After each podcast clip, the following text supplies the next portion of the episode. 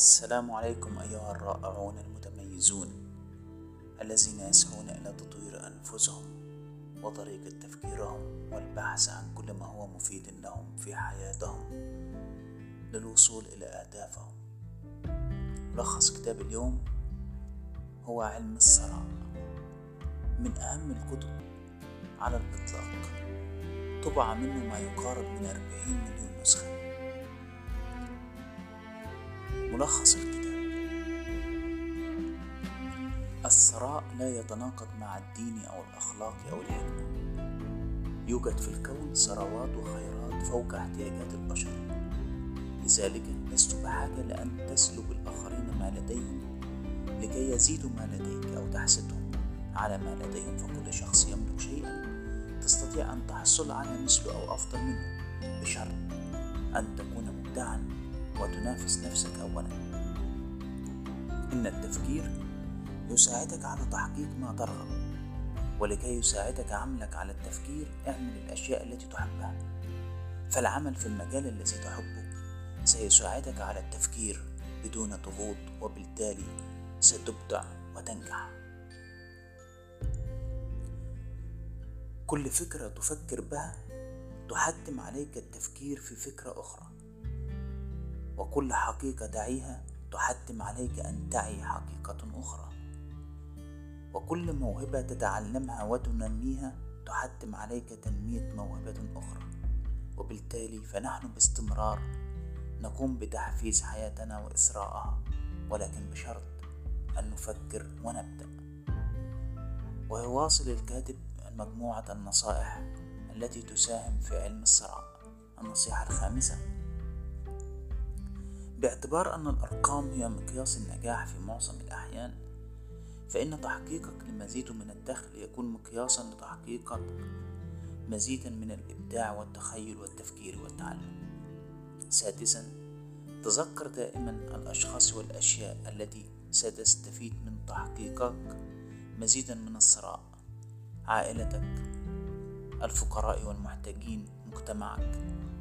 الحدائق والأشجار التي ستزرعها الحيوانات التي ستطعمها احتياجاتك الشخصية التي ستلبيها سابعا اعلم إنك كلما استطعت أن تستخدم قدراتك ومواهبك أفضل فإنك ستسعد نفسك والآخرين أكثر.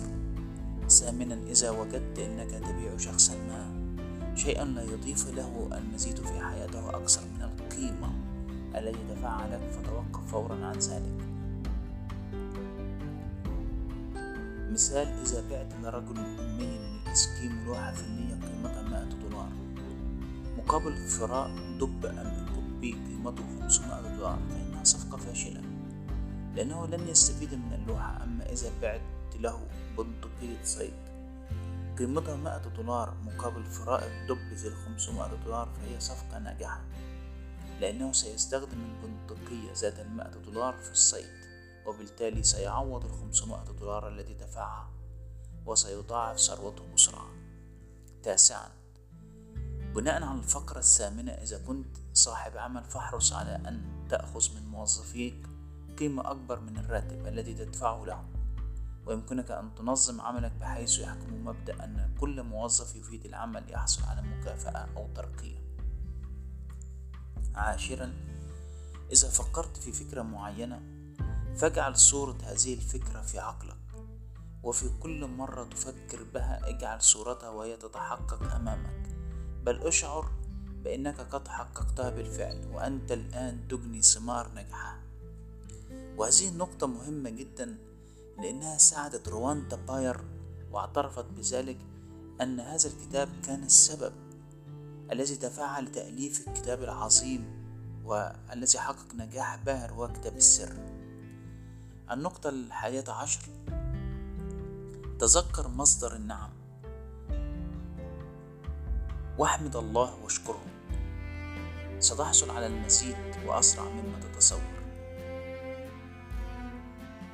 الثاني عشر إذا كنت ساخطا ولا تشعر بالرضا فإنك لن ترى ولن تحصل إلا على كل ما هو رديء ومبتذل. النصيحة الثالثة عشر في علم الثراء إذا ركزت على ما هو دوني فلن ترى ولن تحصل إلا على كل ما هو دوني. الرابع عشر العقل الشاكر الحامد المتفائل يركز على الأفضل ويتوقع الأفضل. لذلك فإنه سيحصل على الأفضل. لا تلوم الآخرين وتتصيد أخطائهم ركز فقط على الجوانب الإيجابية لديهم. مثلما يعرف البحار المينا الذي يقصد عليك أن تعرف الهدف الذي تقصده؟ بكل وضوح.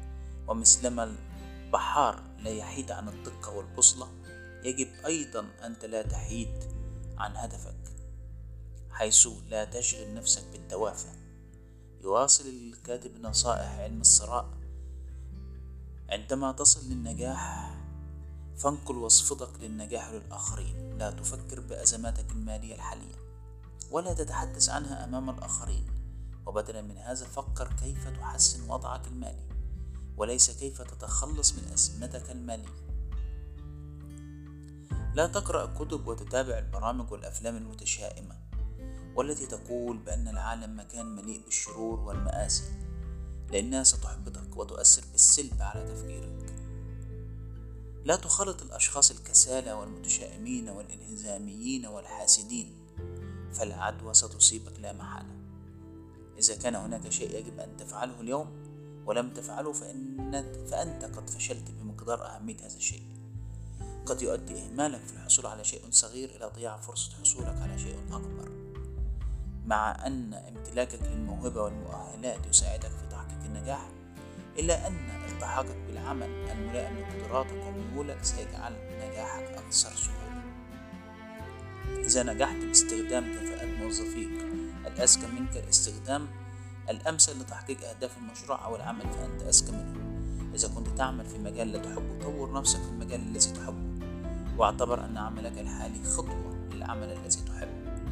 احرص عندما تقوم بأي عمل بأن تضع في اعتبارك بأنك شخص متطور وأن هذا العمل ستقوم بتطوير ويقوم بتطويرك وتقومان معا بتطوير الآخرين.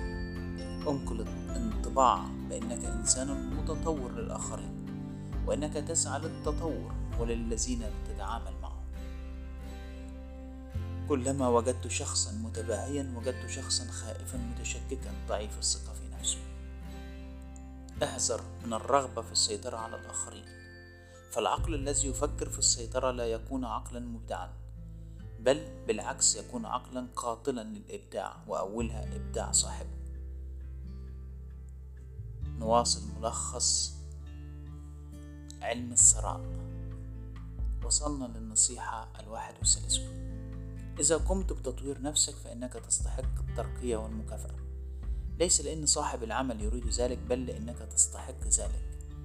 إذا قام موظفو شركة ما بتطوير أنفسهم فإن الشركة سترتفع ويرتفع معها إرادتها. وبالتالي فإن الموظفين سترتفع إرادتهم وزيادة رواتبهم. وإذا لم توفر لهم الشركة ما يستحقون فإنهم وبسبب ارتفاع قيمتهم في السوق سوف يجدون فرص أفضل بكثير مما لديهم بشرط أن يؤمنوا بذلك. لا تتحدث عن نفسك أو شؤونك بطريقة محبطة سواء مع نفسك أو مع الآخرين. انظر دائما إلى عالم الأعمال بأنه عالم واسع ناشئ وتوجد به فرص لا تزال سانحة لم يكتشفها أحد بعد. إذا لم تحصل على فرصة كنت تنتظرها فلا تسمح للإحباط أن يتسلل إلى عقلك. واعلم أن الفرصة الحقيقية آتية إليكم لا محالة. يعتبر كتاب علم الثراء من الكتب الواقعية وليست الكتب الفلسفية وهو دليل عملي وليس مجموعة من النظريات وهو موجه إلى الرجال والنساء الذين يشعرون بحاجة ماسة إلى المال. لذا ننصح أن يتم قراءة الكتاب بالكامل للاستفادة منه في الحصول على المال وعلم الثراء